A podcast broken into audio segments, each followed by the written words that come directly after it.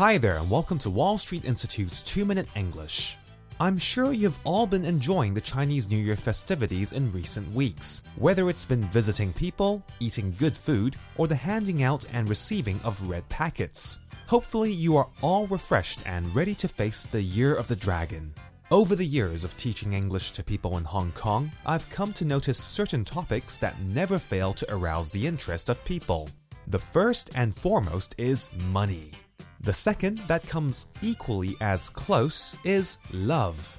Love, in a broader sense, could be anything from dating, relationships, and marriage, all the way to romantic love, fancying someone, and the differences between men and women.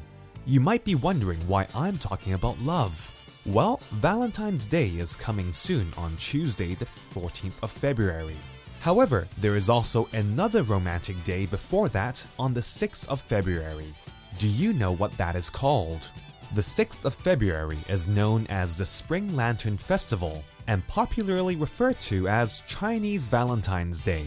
Technically, Chinese Valentine's Day falls on the 15th day of the first month of the lunar year, which happens to be the 6th of February in 2012.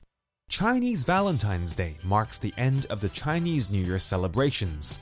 Based on an old Chinese tradition, flower markets, restaurants, homes, and parks are filled with colorful lanterns in traditional designs.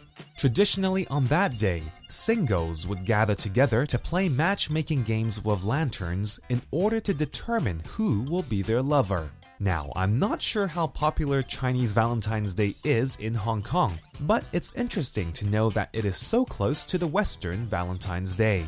For those of you interested in all things Valentine, there will be a Valentine's Bingo party at all WSI centers at 7 p.m. on Tuesday, the 14th of February.